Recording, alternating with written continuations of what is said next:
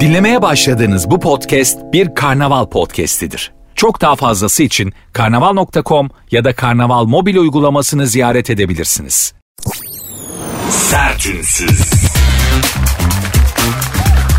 Herkese merhaba Sertünsüz başladı ben Nuri Özgül. Saat 22'ye kadar beraberiz hanımlar beyler. Günün, gündemin ve günlerin üzerimizde biriktirdiği yorgunluğu hep beraber atmaya çalışacağız.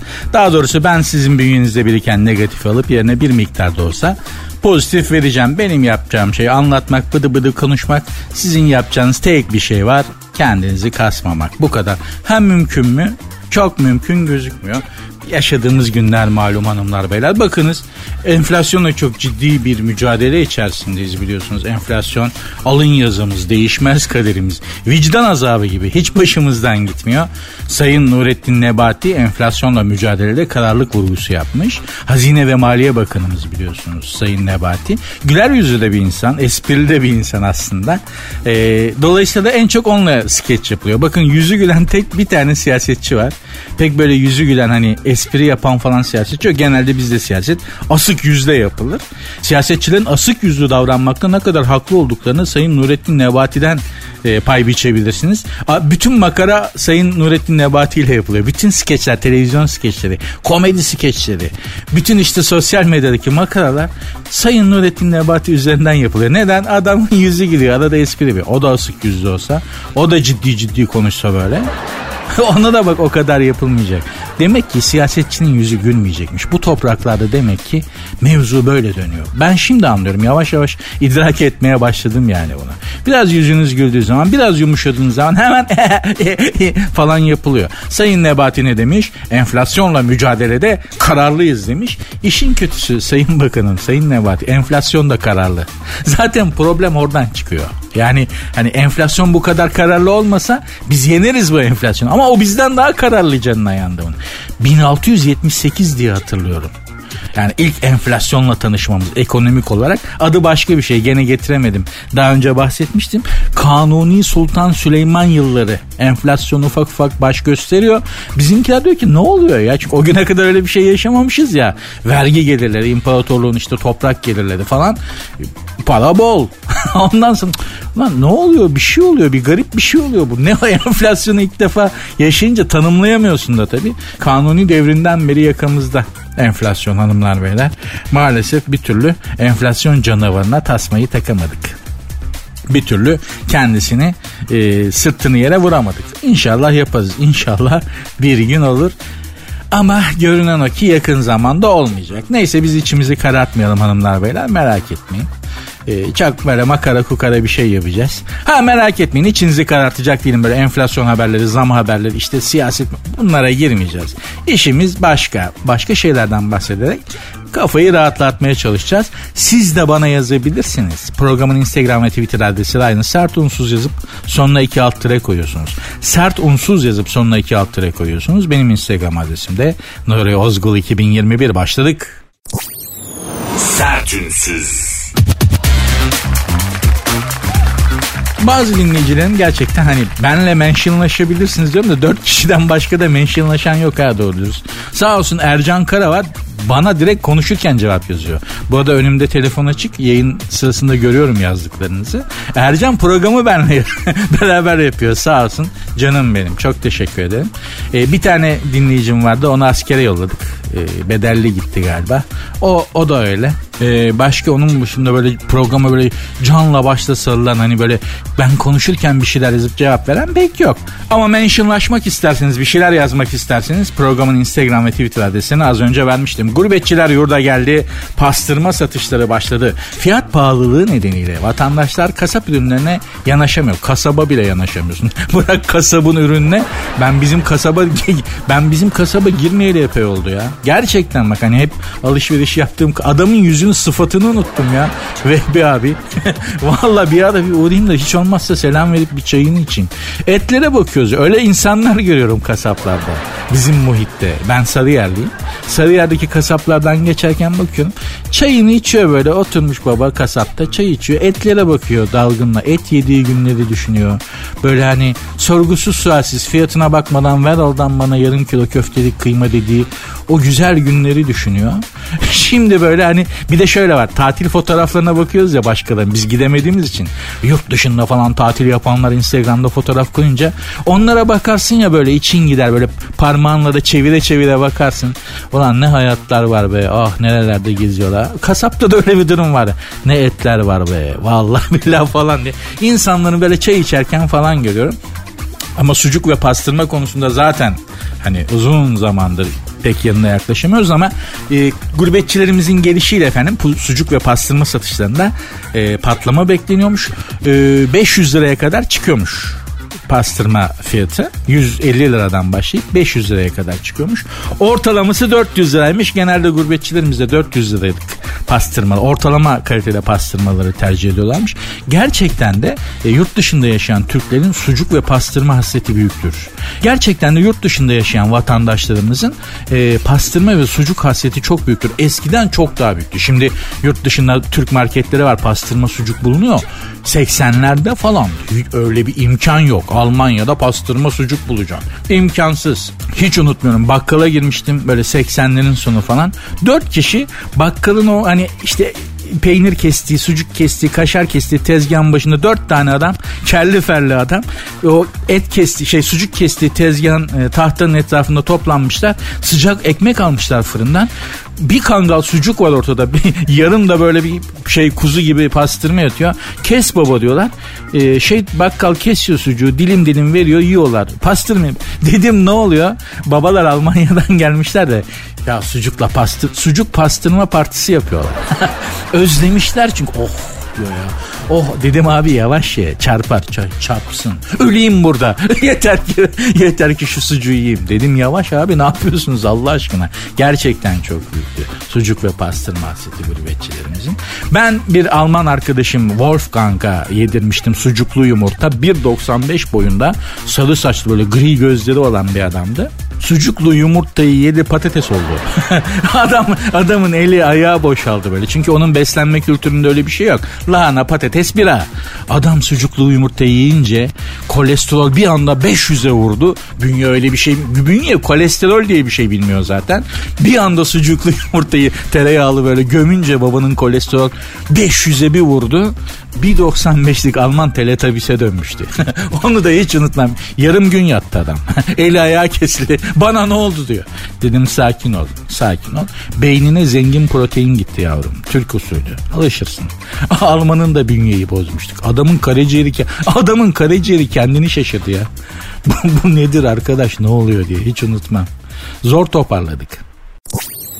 Sertünsüz. Eyfel Kulesi'nin paslandığı raporu sızdırılmış. Fransa'nın başkenti Paris'te bulunan Eyfel Kulesi'nin paslandığı ve tamire ihtiyacının olduğu bilgisi sızdırılmış. Böyle bir rapor yazılmış. Kule paslanıyor, çökmek üzere. Bak aman bunu elden geçirelim falan diye. Ee, böyle bir rapor sızmışlar. Gerçekten de Paris'in silüetini çok domine eder Eyfel Kulesi hanımlar beyler.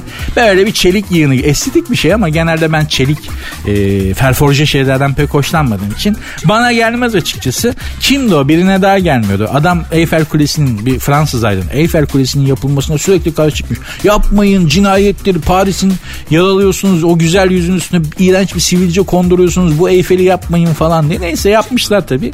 Eyfel bitmiş o restoranı var ya üst katında Eyfel'in. Bu eleştiren adam Eyfel'i yapmayın diye karşı çıkan adam paso kulede yemek yiyor ama sürekli her gün demişler ki baba hayırdır? Sen kendini yakacaktın neredeyse bu Eyfel yapılmasın diye. Niye şimdi bak her gün geliyorsun burada kulede bu Eyfel kulesinde yemek yiyorsun? Baba diyor ki bu aşağılık demir yığını bir tek buradan bakınca görünüyor. Ne yapayım gerçekten de Paris silüetini kimileri çok beğenir. Ben de beğenmem açıkçası. Neyse o çökmek üzereymiş de bu Eyfel'i ne yapacağız diye Fransızlar dertli dertli düşünün bizim hurdacıları yollayalım. Bak bir günde sökerler. Bizim hurdacıları yollayalım. Ee, burada benim oturduğum yerde kaçak villalar yapılmıştı 20 tane. Onları yıktılar. Belediye yıktı böyle yığın halinde böyle molos halinde duruyor. Gece bir baktım böyle Ağustos böcekleri gibi ışıklar yanıyor sönüyor yanıyor sönüyor. Evden bakınca görünüyor villalar. Dedim ne oluyor? Babam dedi ki demirciler geldi, hurdacılar. Abiler oksijen kaynağıyla var ya iki günde 20 tane villada demir bırakmadılar. Hepsini söküp gönder oraya gönderelim. Eyfel'i sökerler yerine de leğen men yok onlar hurdacıydı şey eskiciydi değil mi? Bir şey veriyorsun yerine leğen veriyor. Şimdi o sistem yok. Ben çocukken vardı hatırlarsınız hatırlayanlar vardır. Eski pantolonu verirsin leğen istersin mesela. Abla bu pantolon leğen etmez sana bir tane maşrapa vereyim diye. Böyle enteresan pazarlıklar dönerdi. Ben de buradan Paris Belediye Reisi'ne seslenmek istiyorum. Babacım bu Eyfel'le uğraşmayın. Bizim buradaki hurdacıları demircileri yollayalım. Bak bir günde Eyfel orada bir Eyfel Kulesi olduğunu hiç kimse anlamaz. Öyle bir sökerler. İliğine kemiğine kadar alırlar. Yerine de size işte verirler yani. Laylon verirler, leğen verirler, maşrapa verirler. Bartır yaparız nedir yani? Hem ortalık açılır. Gerçekten böyle bakıyorsun her yerden bakıyorsun. Eyfel abi. Güzel değil. Bizim hurdacıları bir düşünün. Paris Belediye Reisi. Gerçekten temiz iş yaparlar. Bartır win-win yaparız. Sertünsüz. Bence dünün en güzel haberi dün haber yayınlandı ama ben atlamışım bugün bahsedeyim. Marmaris sahillerinde görülen köpek balığıydı. Görüntüleri pek çoğunuz izlemişsinizdir. Bir köpek balığı Marmaris'te denizde plajda yüzenlerin arasında geziyor kıyıda falan. Sonra köpek balığını paspas ve süpürge sapıyla döve döve döve döve kovalamışlar. Paspasla ve süpürge sapıyla. Köpek balıkları da bozuldu canım. Bizim bildiğimiz köpek balıkları insan bir de videoyu izliyorum köpek balığı insanların arasında geziyor. Kimse kaçmıyor ya. Ya kimse kaçmıyor arkadaş. Neden? Çünkü o plaja girerken muhtemelen adam başı 200 lira para verler. İçeride bir hamburger 150-200 kağıt tamam mı? Ben burada yüzerim abi istiyorsa ejderha gelsin. Beni kralı buradan çıkaramaz diyor adam. O köpek balığına sesleniyorum. Sen kendini ızgarada bulmadığına dua et mangalın üstünde. Yerler seni vallahi bak. Gerçekten en küçük bir panik yok. Çok gurur duydum halkımla. Marmaris'te o yüzden insanlarla her biriyle tek tek gurur duyuyorum gerçekten. İnsan bir panikler ya. Deniz anası görsen kaçıyorsun be abicim. Köpek balığı yüzgeci geçiyordun. Aa bu ne ya Aa, köpek balığıymış. Ve köpek balığını süpürge sapıyla paspasla kafasına vurarak kovalamak nedir abicim ya? Doğal düşmanı bir tek orkalar bildiğim kadar o katil banalar. Onun dışında köpek balığını avlayan da yok. Bu mükemmellikteki bir varlığı süpürge sapıyla kovalayan ya gerçekten hayranım ama madem böyle şeyler oluyor Size bir iki tüyo vereyim. Köpek balığı ile muhatap olmanız gerekirse ne yapacaksınız? Bir, burnuna vuracaksınız. Çünkü köpek balığının burnu çok hassas. Yakından bakarsanız öyle bir imkanınız olursa görürsünüz. Böyle delik delik bir sürü şeydir böyle. bir delik deliktir burnu. Köpek balığı etrafıyla ilgili bütün algıyı o burundaki o delikler aracılığıyla alır. Onun bilimsel bir adı da vardı da neyse boş ver. Dolayısıyla oraya vurduğun zaman hani bir tür kavga ederken hani rakibinin böyle kasıklarına diz atarsın ee, yapar. Köpek balığında o etki yaratıyor. Hemen tüyer. Hemen tüyer ritüel. İkinci yöntem daha zor. Ee, köpek balığını ters çevirirseniz yani karnı üste gelirse köpek balığı hipnotize olur. Öyle kalır. Hiçbir şey böyle kalır yani. Böyle avel avel eli ayağı köpek balığının eli ayağı yok da hiç kımıldayamaz. Hipnotize olur, paraliz olur ama bir köpek balığını ters çevirmeye ulaşmak çok zor. Denemeyin bence. Bence kaçın. Kaçın diyeceğim de köpek balığından suda kaçmak da mümkün. Nereye kaçıyorsun abi? Arkandan gelen köpek balığı yani bir hız makinesi. Suyun içerisinde sen yüzerek kaçacaksın. Buradan Marmaris'e giren vatandaşlarımızı tebrik ediyorum, takdir ediyorum. Bu insanlık tarihine geçecek bakın. Tıpkı Hannibal'in Alp dağlarını aşması gibi, Fatih Sultan Mehmet'in gemileri karadan yürütmesi gibi, anlat Truva atı gibi değil mi? Bu, böyle bir hadisedir bu. Bir köpek balığını süpürge sapı ve paspasla kafasına vurarak kovalamak insanlık tarihine geçecek. Truva destanı, Odessa, İlyada gibi bir şeydir. Bunu yazsın bir Homeros çıksın da içimizden. Bunun destanını yazsın lütfen. Bu kadar büyük olaydır ya. İnsanlık bunu okumalı bu şey, bu destanı. Marmaris destanı. Lütfen programın Instagram ve Twitter adreslerini vereyim. Belki bir şeyler yazmak istersiniz. Sert unsuz yazıp sonuna iki alt tire koyuyorsunuz. Benim Instagram adresim de Nuri Ozgul 2021. Sertünsüz. CİMER'e gelen enteresan şikayetler. Belediye ücretsiz çorba verdi. Çorbanın içinde çip vardı. Bana çip yerleştirdi. Şikayetçiyim. ya bu çip yerleştirme işte gitgide enteresan bir hal almaya başladı. Ayran içen, soda içen, çeşmeden su içen içime acaba çip girdi mi diye paranoya Arkadaş ne oluyor? Bize niye çip yerleştirsinler ya? Ya ben şimdi bana niye çip yerleştirsinler abi? Ne var yani? Ben bana çip yerleştirsen ne olur? Benim günlük bir ömür boyunca yaptığım rota belli Allah aşkına ya. Her yanıma çip taksalar ne olur? Ayrıca çipi versinler ben koyayım kendime. Niye? Değil mi ya? Ver abicim çipi üstümde taşıyayım ben.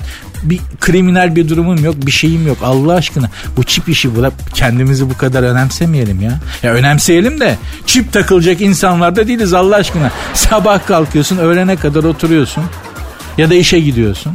Bütün gün iştesin. Akşam da işte bir yerde bir şeyler yiyorsan paran varsa yiyorsun evine geliyorsun. Te yemek dizi sonra yatıyorsun. Sana niye çip taksınlar abi?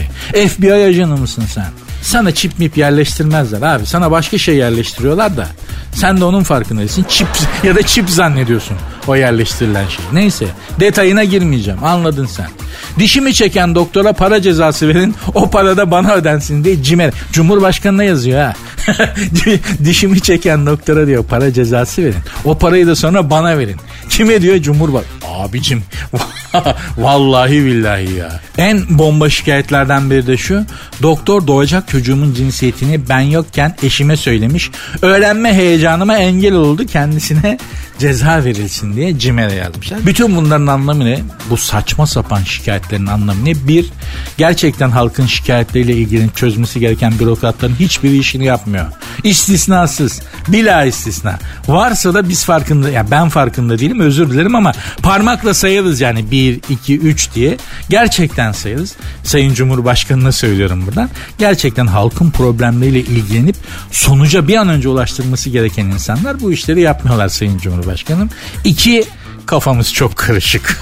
Gerçekten kafamız çok karışık. Hem memleketin hali hem dünyanın hali bizi bizden almış durumda.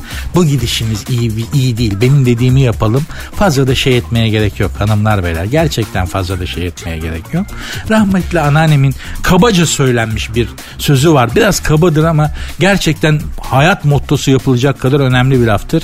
Evladım deh denmiş dünyaya sen mi çüş diyeceksin. Boş ver derdi. Öyle yapın. Boş verin. Sertünsüz. Az önce size boş verin fazla da şey etmeyin dedim öyle. Madem öyle biraz boş yapalım. Yani magazin. Boş insanların boş hayatları hanımlar beyler. Akünün suyunu boşaltmaya başlıyoruz. Hadi bakalım. Bodrum'da bir porsiyon büftek 7500 liraymış. Japon usulü pişiriliyormuş bu büftek ve bir porsiyonu 7500 liraya satılıyormuş. Benim itirazım yok. Sonuçta kimseye zorla satmıyorlar değil mi bunu? Yani parası olan yiyor. Genelde Rus oligarklar yer. Bu Kral Yengeci diye bir yengeç vardır. Dün bahsetmiştim. Ölümcül Av diye bir programı var. Bering Boğazı'nda, Kuzey Kutbu'nda çok zor yakalanması gerçekten bu kral yengecin. Kocaman da bir yengeç. Yengeç deyince böyle bizim ufak bavuryalar gelmesin aklınıza. Kafadan büyük yengeçler var böyle. Onların bir bacağı 1500 lira Bodrum'da. Kral yengeci bacağı tereyağda böyle ızgara yapıyorlar pişiriyorlar. Tak önüne koyuyorlar 1500 lira. İşte bu Japon usulü pişirilen büfteğin de bir tabağı bir porsiyonu 7500 liraymış. Benim itirazım yok buna üzülmem de benim üzüldüğüm ben Japon usulü pişirilmiş büftek kadar etmiyorum ya. Ya şu 7500 lira etmiyorum arkadaş ben.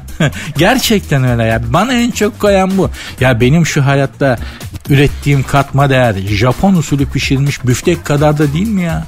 İşte ben buna yanıyorum arkadaş ya. Gerçekten öyle.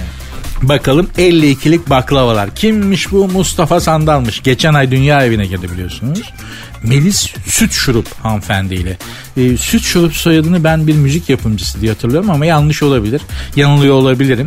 O aileden muhtemelen diye düşünüyorum ama önemli değil. Neyse o hanımefendiyle evlenmiş Mustafa Sandal. Bodrum'da teknede tatil yapıyorlarmış. 52 yaşındaki Sandal'ın baklava diye adlandırılan karın kasları dikkat çekmiş e, sandal bir ara teknenin zincirine tutunup tırmanmış. Bu çocukta tırmanmakla ilgili bir takıntı var ha.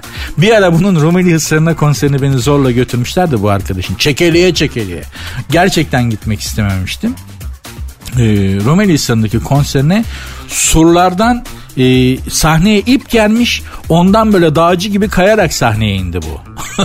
ya babacım efendi gibi çık kulisten değil mi? Niye bu kadar Allah korusun tarihi surlar bağladığın taş kopar ip kopar halat Allah ne gerek var babacım ya. Yok oradan indi şeyi çözemedi halkayı çözemedi. 3 dakika halkayı çık ya yapma bak biz yıldızı düşük milletiz Mustafa. Neyse bak şimdi de durmuyor tutamıyoruz Mustafa'yı. Teknenin zincirine tırmanmış. 52'lik Mustafa'da baklava karın kasları diyorlar.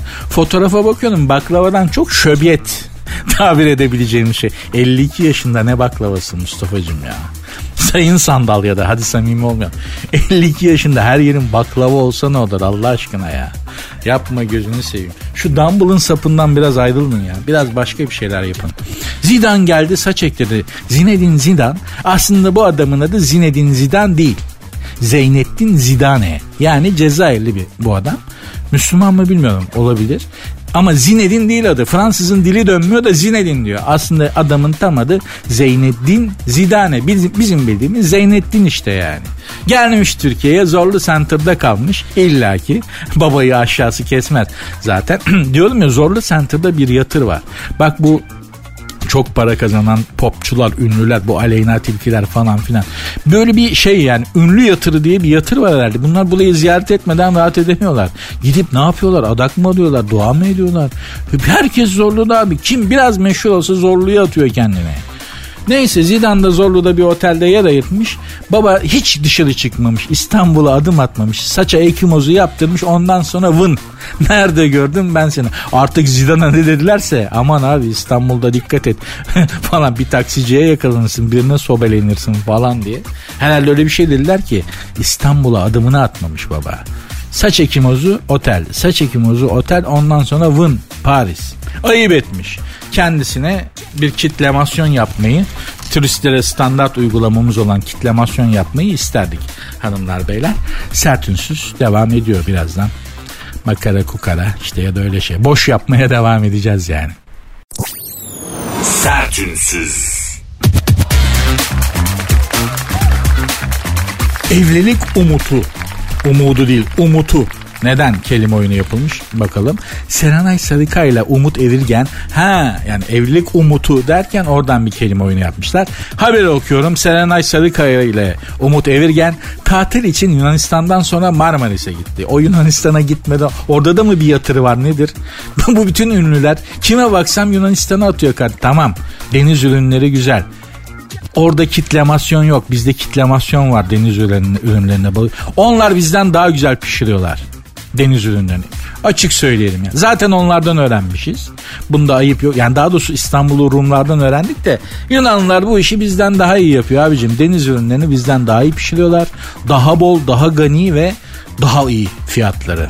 Neyse herhalde onun için gidiyorlar ama ya illa bir Yunanistan'a gidiliyor be kardeşim. Bak e, Serenay Sarıkaya ile Umut Evirgen de tatil için Yunanistan'a gitmişler. Sonra Marmaris'e gir. Zaten yüzerek geçebiliyorsun Yunanistan'dan Marmaris'e.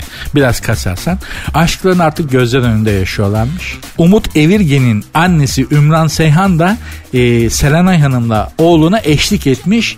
Müstakbel damadıyla da sosyal medyadan takipleşmeye başlamış aşklarını gözler önünde yaşamayı tercih ediyormuş Serenay Sarıkaya ile Umut Evirgen.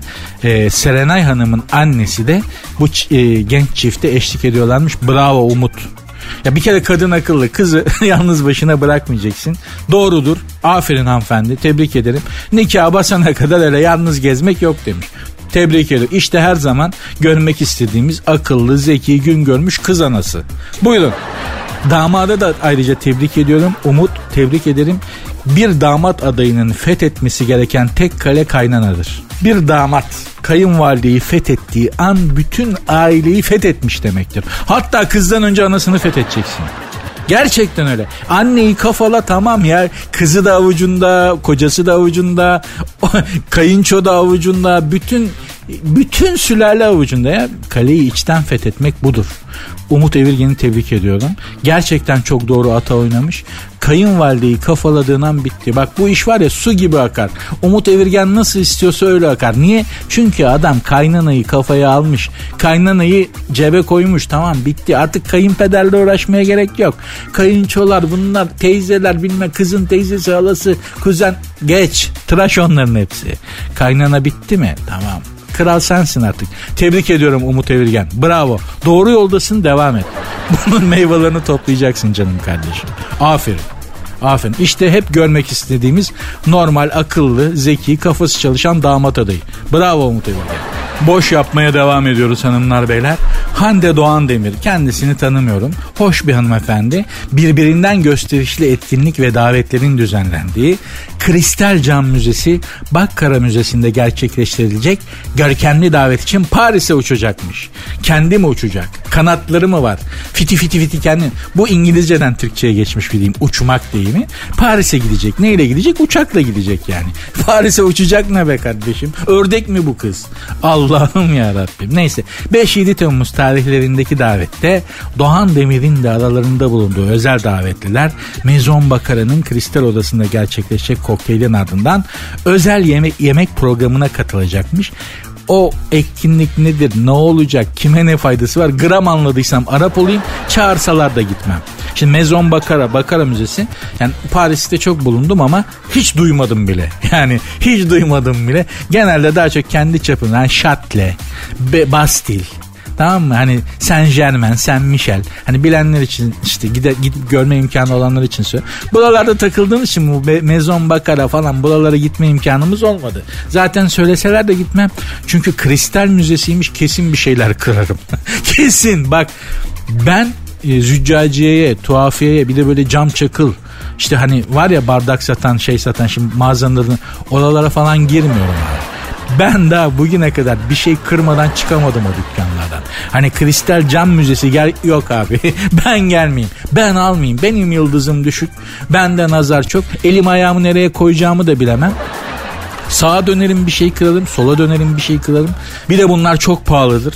Bana bir kitlerler valla. Orada var ya 5 sene bulaşık yıkasam ödeyemem Paris'te. Paris'te ne iş yapacağım abi? Yani Paris'e gitsem ben ne yaparım Paris'te? Anca bulaşık, merdiven sil. Başka bir numarası yok. Anca bunları hayatta ödeyemem. Hayatımı alırlar benden. O yüzden Hande Doğan Demir'e e, başarılar diliyorum. Aman dikkat et Hande Hanımcığım. Aman dikkat et. Bir şeyleri kırarsın gerçekten bak. Böyle serçe parmağı kadar bir şey kırarsın kristal. O antikaydı o işte tarihi bir şeydi. Kont bilmem nenin bir şeydi diye bir fiyat çıkartırlar. Allah alır da gelemezsin. Çok dikkat et şekerim. Çok dikkat et. Müzelerde böyle cam çakıl olan yerlerde çok dikkat etmek lazım. Ben gitmiyorum şahsen. Size de önermiyorum. Sertünsüz. Goldstein, Türkler Amerikalılardan çok daha iyi giyiniyor demiş. NBA lig takımlarının maçlarına harcadığı yıllık bilet rakamları kadar sahip olduğu özel deri ceket koleksiyonuyla da meşhur olan 82 yaşındaki emlak kralı James Goldstein, Beverly Hills'teki malikanesinde röportaj vermiş Sayın Arda Sayıner'e ve demiş ki Türkler çok güzel giyiniyor. Amerikalılardan daha iyi giyiniyor demiş ki bu tarihi bir gerçektir. Gerçekten öyle. Türk şaka makara yapmıyorum. Ee, Türklerin çok iyi giyindiğini e, İstanbul'a Türkiye'ye gelen seyyahlar yazar. Busbeck gibi, Lady Montagu gibi, işte Lady Montagu bir Fransız kadın Türk kadının giyim zevkini anlata anlata bitiremez mektuplarda. İki şey var. Yani 18. 19. yüzyılda 16. yüzyılda bu zamanlarda başlamışlar daha çok gezmeye buralarda. Bunlar casus tabii aynı zamanda. Yani hani Busbeck, Lady Montagu falan hani bunlar Edmond de Amici bunlar hani seyyah falan casus. Kralın casusları aslında ama buradan memleketlerine gönderdikleri mektuplarda dikkatimizi çeken iki şey var. Bir, Türkler çok estetik, çok güzel giyiniyorlar. İki, Türklerin hayvan sevgisi. Yani Edmond de Amici diyor ki mektubunda yani hayvan sevgisi nedir? Biz Fransızlar Türklerden öğrenmeliyiz. Gelip buraya her Fransız Türkiye'ye gelip hayvan sevgisinin nasıl olduğunu Türklerden öğrenmeli. Gerçekten de böyle bir olay vardır. Bir e, ecnebi esnaf İstanbul'da Bedesten'de yer tutuyor. Bedesten'de değil pardon çarşıda. Arasta'da yer tutuyor ve işte buğday ticareti ne yapıyor? Kuşlar da danıyor tabii. Güvercinler sürekli gagalamaya başlıyorlar. Bir tane güvercin yakalıyor. Buğdaylarını gagalayan güvercini yakalıyor. Ve dükkanın kapısına kanatlarından çiviliyor. Öteki hayvanlar görüp korksun diye halk adamı linç etmek üzereyken zor alıyorlar elinden. Sen bunu bir hayvana nasıl yaparsın? Bu bu nasıl bir zulüm? Sen nasıl bir insan? Adamı parçalıyorlarmış. Güvercini kanatlarından kapıya çiviledi diye adamı parça ya asesler, bekçiler zor almışlar. Zor kurtarmış. Döve döve. Vatandaşı döve döve almışlar elinden. Bırakmıyorlarmış ve onu bana bize verin falan diye iki gün karakolun kapısına gitmişler. Gerçekten de böyle. Ha bugünkü durum nedir? Bence bugün hala bizler hayvan sever insanlarız. Bakmayın o gazetelerdeki vahşet haberlerine. Onlar münferit haberler. Yoksa biz Türkler gerçekten hayvanları severiz. Şimdi kendimize haksızlık etmeyelim. Güzel giyim konusunda da e, Goldstein haklı. Gerçekten güzel giyinen bir milletiz. Ya da o konuda şöyle diyebiliriz. Öyle bir millettik. Ya paramız olsa gene güzel giyiniriz be abicim. Gerçekten bak bizde cukka sağlam olsa var ya biz bir giyiniriz böyle Avrupalıların Amerikalıların ağzı açık kalır. En en şeyimiz bile yani. Biz giyinmeye meraklı milletiz abi. Bakma cukka yok para yok. Yoksa sen, sen ne diyorsun ya? Ne diyeceğimi bilemedim. yani orası öyle. Sertünsüz. E-mail boşanma talebi kalbimi kırdı. Kim diyor bunu? Avustralyalı medya patronu Rupert Murdoch. 6 yıldır emekli olduğu hanımefendi bir mankenle illaki. Baba bu arada e, kaç yaşında? 91 yaşında. Yani e, hanımı da eski manken model 66 yaşında. E, hanımefendi beyefendiyi terk etmiş ve boşanma talebini de e-maille bak Whatsapp'tan, Instagram'da, DM'den de değil yani. Direkt e-maille bildirmiş. Demiş ki artık boşanalım. Bu da Murdoch'a 91 yaşında zaten kalbi kırılacak yer arıyor babanın. Kalbimi çok kırdı diyor. Zordur ama. Yani o ayrılık konuşması, boşanma konuşmasını yapmak ayrılık konuşmaları da çok zordur da insan hem kendisiyle yüzleşmek zorunda kalır hem karşısındakiyle yüzleşmek zorunda kalır. Bütün evliliğin hesapları da yapılır, muhasebesi yapılır. Ses sıkıntılı bir iştir yani. Hanımefendiyi de anlıyorum. E-mail'e yazarsın. Kocişko boşanalım artık yürümüyor bu iş. Tak yolla gitsin. Bitti artık. Tart ne tartışma var ne gerilme ne üzülme ne ağlama. Öf. Bu ayrılık bütün ayrılık konu yani flört hani ilişki bunların ayrılık konuşmaları çok zordur. Benim bir arkadaşım ayrılmıştı. Uzun 7 sene falan e, birlikte olduğu, flört ettiği, artık sevgili olduğu kız arkadaşından ayrıldı. Dedim ne dedin kıza? Ailem izin vermiyor dedim dedi. Nasıl dedim ya? Annem izin vermiyor ayrılmamız lazım. Kız ne dedi? Allah cezanı versin deyip ayrılmış. Dedim niye böyle bir şey yaptın ya? Bu saçma böyle bir şey mi var yani? Yok da dedi. Annem izin vermeyince vermiyor deyince dedi benden tiksindi. Hemen dedi hiç uzatmadı ayrıldı. Çok iyiymiş dedi. Bundan sonra bunu kullanacağım. Hayatım annem izin vermiyor. Artık seninle birlikte olamam deyince dedi. Kız benden tiksindi abi dedi. Hiç konuşmak istemedi. Yüzüme bakmak istemedi. Bir an önce bitti. Oh çok rahatmış bu dedi. Gerçekten de enteresan bir yöntem. Şeytanın aklına gelmez. Allah ağzınızın tadını bozmasın bütün evlilerin, sevgililerin ilişkisi olan herkesin ağzınızın tadınızı, tadını bozmasın. Vedat Özdemiroğlu'nun bana dediği gibi e, bir kız arkadaşımı tanıştırmıştım da Vedat abiye. Vedat Özdemir hadi bakayım güzel güzel anlaşın tamam mı demişti Vedat abi. Ben de size söylüyorum yani evliler barklılar sevgilisi olanlar sevdiği olanlar güzel güzel anlaşın hadi bakayım hadi bakayım. Sertünsüz. Hanımlar beyler sert ünsüz devam ediyor diye bilmeyi çok isterdim ama bugünlük programı bağlar başı yapmak durumundayım. Bana ayrılan sürenin sonuna geldik. TRT deyimiyle TRT Radyo, TRT'deki, TRT'deki radyodan uzun yıllar bu anonsla bitti. Bize ayrılan sürenin sonuna geldik falan diye. O nefis Türkçeyle. Neyse efendim bana ayrılan sürenin sonuna geldik. Programı bağlar başı yapıyorum. Şurada bir şey dikkatimi çekti. Bunu sizle paylaşmak istiyorum. Kyle Larin Beşiktaş'ın futbolcusu, forveti. Kyle Larin. Futboldan bahsetmeyeceğim. Hanımlar hemen irite olabilirler. Futbol değil. Oradan çıkarak başka bir yere gideceğiz. Kanadalıdır bu Kyle Larin denen arkadaş. Beşiktaş'ta da uzun yıllar oynadı. Ben de Beşiktaşlıyım. E, hasta bir Beşiktaş taraftarıyım. Et mi balık mı hakikaten bu Kyle Larin iyi golcü mü kötü golcü mü hala anlayabilmiş değilim ki geçen sene değil ondan önceki sene bu adam gol kralı oldu. Buna rağmen hala bir konsensüs sağlamış değiliz biz Beşiktaşlar. Kyle Larin kalsın mı gitsin mi diye. Bu Kaylerin Beşiktaş'ta kalmak için hanımlar beyler 2 milyon 800 bin euro istedi. 2 milyon 800 bin euro. Bu parayı verirseniz Beşiktaş'ta oynarım dedi. Beşiktaş bu parayı vermedi. Kyle'lerin Belçika'nın Bruges kulübüyle Bruges kulübüyle yıllık 800 bin euroya anlaştı. Beşiktaş'tan yıllık 2 milyon 800 bin euro istiyordu. Bir kuruş aşağı olmaz dedi. Beşiktaş parayı vermedi. Gitti Bruges takımıyla yıllık 800 bin euroya anlaştı. O aradaki 2 milyon euro fark ne? Neden Beşiktaş'tan daha çok para istiyor? Ben size söyleyeyim ben bunu bir yöneticiye sormuştum. İsmini vermeyeyim çünkü izin almadım e, ismini söylemek için. Ama bir kulüp yöneticisine sormuştum. Dedi ki o dedi Türkiye'de yaşamanın farkı. Nasıl dedim ya? Türkiye'ye gelirsem işte şu kadar isterim. Çünkü dedi işte burada Avrupa'daki gibi değil hayat. Ee, burada standart yaşam standartları daha düşük. Burada çevre daha işte trafik, kaos, şu bu falan. Avrupa'da o yüzden 3 kuruşu oynuyorlar. Türkiye'ye gelmek için dünya kadar para istiyorlar dedi. Arabistan'a giderken. Ha Arabistan'a giderken onlar da para çok versinler diye istiyorlar ama bu aradaki fark dedi. Türkiye'deki yaşamanın bedeli dedi. Ben de dedim ki sizin aklınıza turp suyu sıkayım. Abi paran olduktan sonra İstanbul yemişin bürücü. Bak bu Kaylerin Türkiye İstanbul'da yaşadı uzun süre. Bir 4-5 sene kadar. Bu Kaylerin bürücde var ya iki günde psikopata bağlar. Bürüc dediğin yer e taş çatlasın 5 gün abi. 5 gün sonra var ya çıldırırsın, delirirsin ya. Çileden çıkar. Bak çok güzel. Masal gibi ya masal böyle hani masallarda oluyor ya kasabalar böyle hani adeta pastadan yapılmış gibi. Gerçekten Bürüj öyle bir yer. Ama İstanbul'da yaşadıysan Bürüj'de barınaman.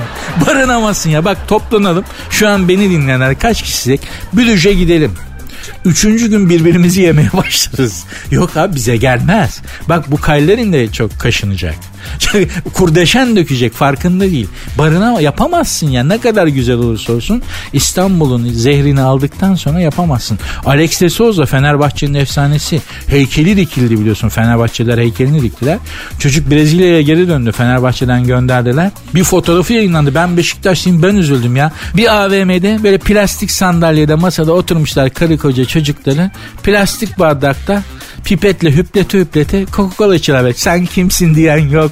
Ne yap? Aa Alex diyen yok. Şimdi Alex de Souza İstanbul'da sokağa çıkacak da Fenerbahçeliler onu el üstünde taşımayacaklar. Burada kralsın be abicim. Burada burada senin sevdikleri an ayağın yere basmaz.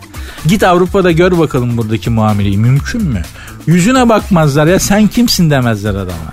O yüzden Türkiye'de yaşamanın bir bedeli olmamalı bunlar için. Çünkü zaten iyi para kazanıyorsun. O parayı bize vermeliler. Vedat Özdemiroğlu'nun çok büyük bir tespiti ve önerisidir. Yani Türkiye Cumhuriyeti vatandaşı olmak maaşlı olmalı yani artık. Bir meslektir Türk olmak, Türkiye Cumhuriyeti vatandaşı olmak çünkü. Gerçekten de gerçekten de bir meslek icra ediyor gibiyiz bu ülkede yaşayarak yani. Ben de aynı fikirdeyim. Hanımlar beyler ha memleketimizi seviyoruz ayrı. Ayrı yani hani onu, onu sorgulamıyoruz zaten.